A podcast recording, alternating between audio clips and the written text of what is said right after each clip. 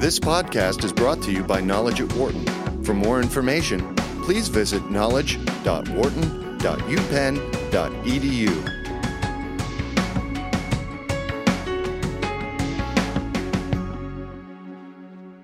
There are still many parts of the world that are dealing with a lack of water, and because of that, so many parts of our communities are affected as well. Journalist, journalist Judith Schwartz is tackling these issues in her latest book, Water in Plain Sight, which also looks at the ways we can help alleviate some of the problems. And Judith joins us on the show right now. Judith, welcome. Thanks so much, Dan. Thank you. Great to have you on the show. Uh, so so we are literally, I guess, the greatest offenders to making this world better and, and less thirsty, uh, even the ground itself? Oh, um, yeah. So so obviously, you know, as you mentioned, we have many challenges with water. It seems like, you know, every time you turn around, there's somewhere there's a drought, there's a there's a flood, there are wildfires, which has to do with dehydration of the, uh, you know, the, the drying out of landscapes. And but it doesn't have to be this way. Right. So a, a lot has to do with how we think about water. And I think that we can broaden out our our water literacy. So when we think about water in a kind, as a kind of static resource, as, you know, like there's this amount of water and you get some and I get some, that kind of leaves us stuck. Right. But once we understand how water moves across our landscapes and actually moves across, through the atmosphere, then we see that there are many opportunities to make better use of the water. You, you mentioned uh, about the fact that also, and, and it's been mentioned, I think, in a variety of stories as well, that that water in some parts of the world ends up being something that people literally fight over, uh, and and it becomes a, a you know physical confrontation at times. Yeah, yeah. And again, I would reiter- reiterate that it doesn't have to be this way. And, yeah. you know, I talk to people about Um, experts on, on water about the prospect of water wars. And what they said is that just as often the need to, uh, you know, the lack of water often creates more opportunities for people to work together. Right. But the important thing here that I that for us to recognize, and I don't think that we do this enough, is the connection between water and our landscapes. So we're continually focused on water that comes down from the sky. You know, our, our eyes are fixed to the rain gauge when we're thinking about how much water we, we have and whether we, whether we get enough. But equally, if not more important, is what happens to that water when it hits the ground and whether we're able to hold it in the landscape. And you mentioned water conflicts. It's really important to know that most most conflict areas around the world are in what we could call seasonal drylands. Right. So um, understanding how to work better with those landscapes is really, really key. So, you know, the unspoken word here uh, that I think we could talk about more is desertification, which is basically the lack of land function, the loss of land function. And we can see that on the West Coast, too, right. because when we, you know, when, you know, the California drought goes in the news, goes out of the news, and, and, and uh, um, continually these days. But what we don't talk about is land degradation, and that's a really, really big part of what we're dealing with in California. Yeah, I was going to say California is, is it, it obviously has been kind of the, for lack of a better term, the poster child of uh, of water usage and, and maybe not using it properly uh, over the last, uh, what, decade, maybe decade and a half even.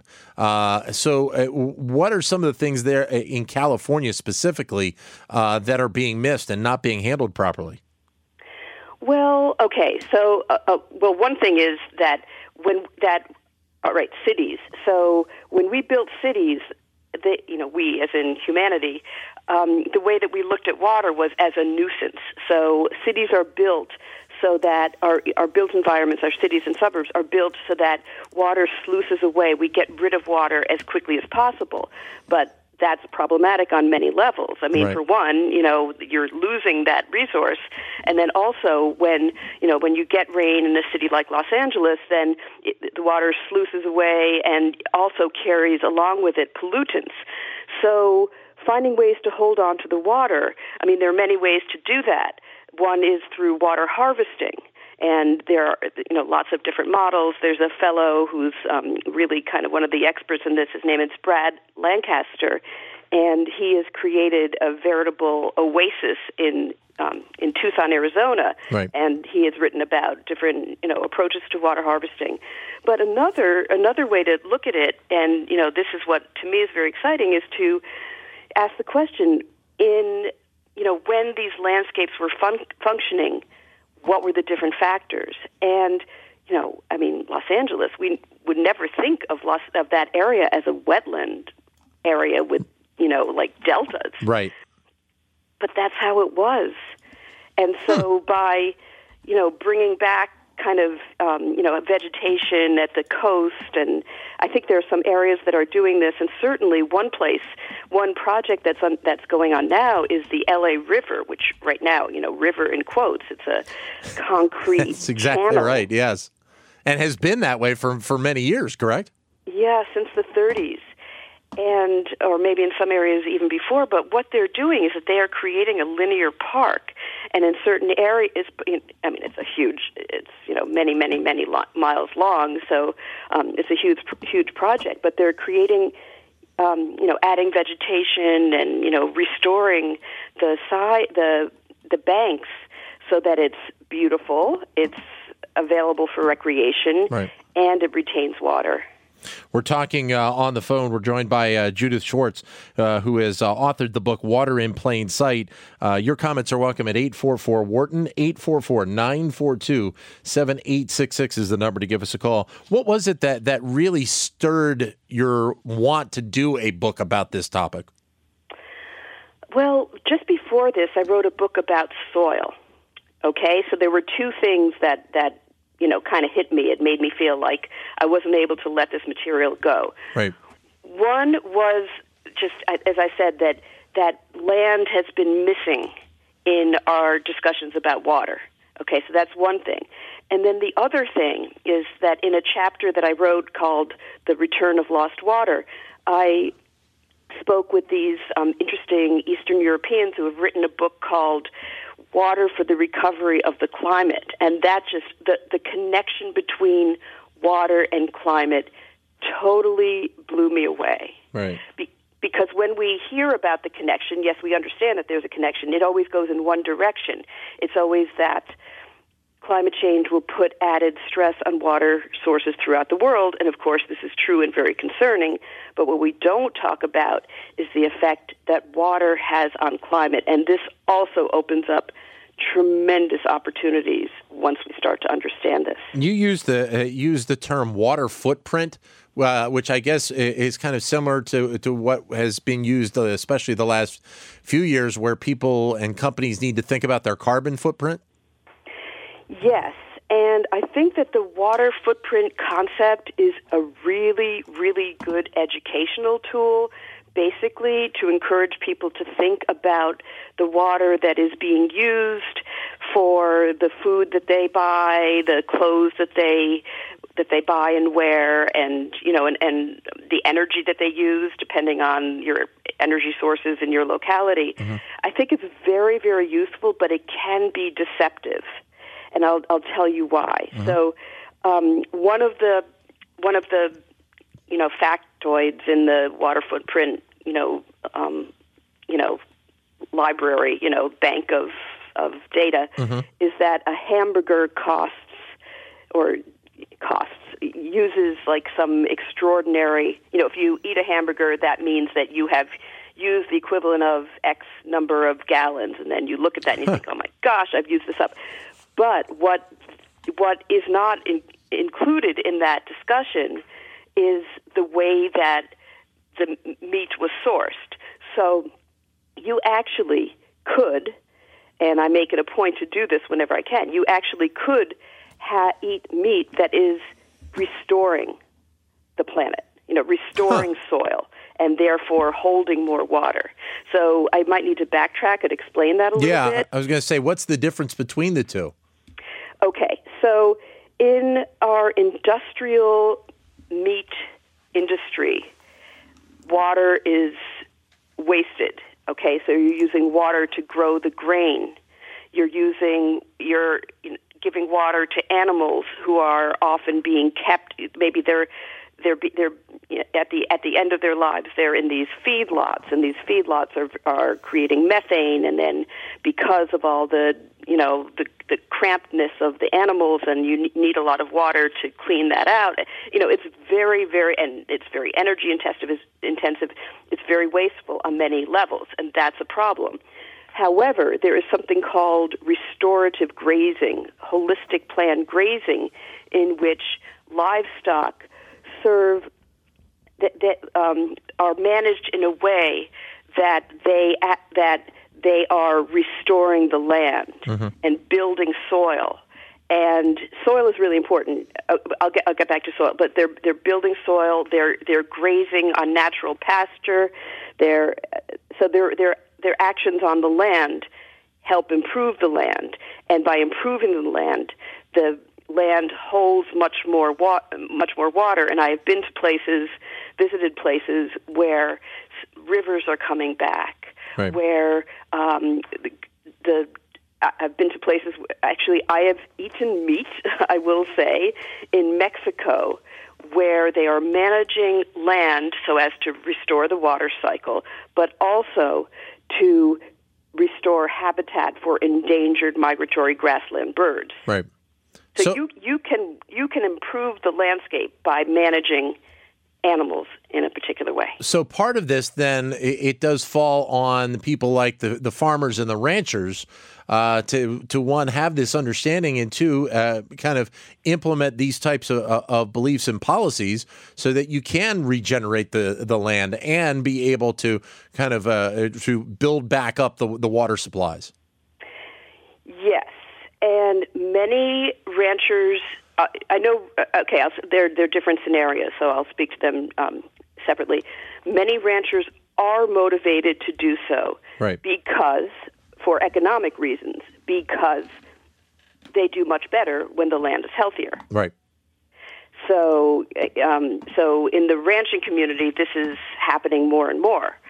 Um, in the farming community, again, they will do better when they are working more effectively with the water cycle, and there are a lot of nuances in that in in that area too.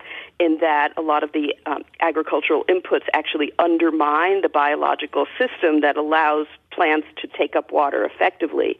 You know, so so there's like a whole other la- layer there. But the challenge in farming is that there are a lot of financial incentives, and the the farm bills are so convoluted that some farmers are rewarded for practices that aren't helpful to anybody, really. Mm-hmm. So that's where it gets complicated. And that's a hard thing for, uh, well, it shouldn't be a hard thing for farmers to be able to separate the two. But uh, unfortunately, I guess with, uh, with with the way that finance plays itself out and has played itself out with the with the farming sector over the last several decades, uh, they unfortunately are are led basically to to make one choice over the other. Correct? Yes, yeah, that is true. And then you get kind of caught into a system, and once you've So many farmers, you know, gee, it isn't working. Well, the person says that if we add this input, it will be better. You know, so it's hard to kind of break free of that. And then also there's the matter of scale. Right. So that the people making this, because far, there's been an incentive for farms to get so large, and then, you know, they're not as connected to the land. But I have, you know, I have worked with many farmers who are making a priority to... Um, you know, to restore the land, because they do see that that, that is their their bank, essentially. The soil, healthy soil, is their is their wealth. You mentioned and, you yeah. mentioned you mentioned going to Mexico and and seeing uh, these types of philosophies uh, play out. Uh, that that obviously help uh, with uh, the level of water Uh, in that country. Uh, is this going on in, in, in a lot of other countries? And, and is it a case where we here in the United States are, are a little bit behind uh, behind on this process? Yeah, I wouldn't say that we're behind. I okay. would say that just a lot of interest in this is bubbling up all over the world. Right. And I did go to Africa. I went to Zimbabwe, and that's where Alan Savory, who's the fellow that developed holistic planned grazing. It's a program, uh, kind of a set of decisions, a framework called um, holistic management, and that is where I saw tremendous, tremendous change, um, improvements. And one thing that really spoke to me was I had the opportunity to go visit some rural villages where they were, that the Africa Center for Holistic Management was working with, and these people just, they were saying that they have been able to get off food aid because hmm. they had more command over the water. They had more access to water, um, and that was from the animal impact. And that ends up being a, a rather significant, I would think, economic impact on, on those countries, correct? Um, yeah, when the scale is large enough. Right. I, I don't, I mean, I mean, I think to even try to make sense of the Zimbabwean economy would probably not be a productive right. exercise. Right, exactly. Uh, but, we're, but yes, certainly. Yeah, we're joined uh, by uh, Judith Schwartz, who's the author of the book, Water in Plain Sight. You're more than welcome to join in at eight four four Wharton, eight four four, nine four two, seven eight six six is the number to give us a call. Uh, it, we mentioned California, uh, and obviously, as we said, that's it kind of been a, a very uh, focused area uh, on water usage and, and water supply uh, in this country. But this is something that, that is kind of playing out in a lot of states around the United States, correct? Oh, absolutely. Yeah. Um, one thing that you said, you said, are we behind in the U S? I will say that, that one one so one opportunity that is, that has been missed so far is that there's an international initiative that has been. I was at C O P twenty-one in Paris, yep. um, the climate conference, yep. and. Um, there's a growing movement internationally around regenerative agriculture. Okay. Basically, as you said, it kind of lifts all boats. It yep. helps everybody, and it helps um, restore ecosystems and all those co-benefits and all that. And there's a pro- an initiative called the four per one thousand, which has been launched by the the French Agricultural Ministry. And that has, so that's a commitment to build carbon in the soil zero point zero four percent every year. And after five years, that will basic, that basically kind of uh, offsets carbon emissions. Okay, but that's, uh, I don't have the figures in front of me, but that's the basic, that's the basic idea. Forgive right. me if I'm missing a, a nuance there. But that has been signed by many, many countries. It's been signed by Mexico and Canada, are, you know, close neighbors, but it has not yet. It has not been signed by the U S, and that really shifts the incentives for for farmers and ranchers, for people who work the land. So I just think that's something um, that we might want to explore a little bit more. You mentioned uh, the term biodiversity before. Uh, go further into exactly what that is and, and how that all plays into this into this process. Okay, so biodiversity is the you know the the scope of the species and the richness of the wildlife in a particular area, and um, and and plant life, you know, animal, insect, plant life. Mm-hmm. So um, it certainly makes, and what I experienced there was was really interesting too, in that it certainly makes sense that when you have a healthy water cycle, that that will support a greater number and variety of species. However, what I also found was that having greater biodiversity helped to support the water cycle, and that was kind of interesting. So just for an example, you mentioned California. We might ask, what kept what kept the water cycle functioning before we came in and we chopped down trees and you know, right. plowed up land, et cetera, and built cities? And one answer was beavers. So be- I mean, California had beavers throughout much of the state, yeah. and beavers are key, a keystone species. They're known as nature's engineers, and what they do is they create, they build dams, and those dams hold water, and the way that as water filters through and um, creates kind of very rich soil, and it, it yeah, it it creates wetlands, and it allows water, it holds, they hold water in the landscape. So um, I know actually, um, you know, we're in talking about California, the, the driest state in our country is Nevada. Mm. And there are projects in Nevada going on right now in which by inviting beavers back onto the landscape, they actually, um, you know, they worked, started with ranchers, um, restoring the soil, and then the beavers came. And now they have much more water. They have rivers and streams that are flowing year-round that until recently hadn't.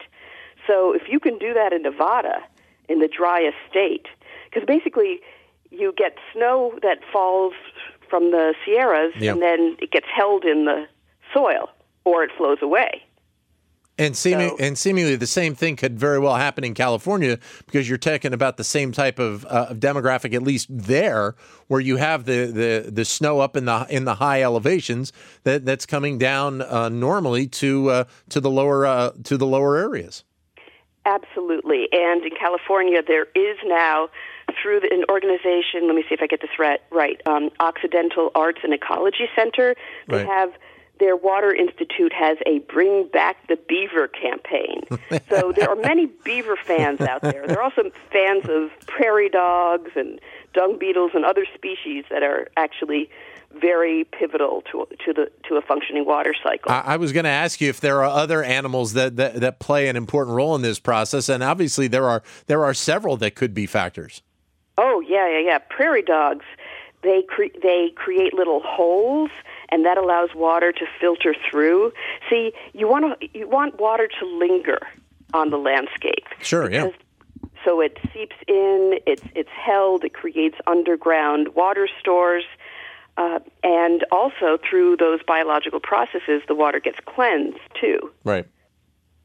eight four four, nine four two, seven eight six six is the number to give us a call. Uh, is this uh, this is a process that is going to take a little time, unfortunately, to to improve itself, but it's one that has to be discussed and and probably at some some rather high levels at, at this point right now in order to make some of these changes happen, correct?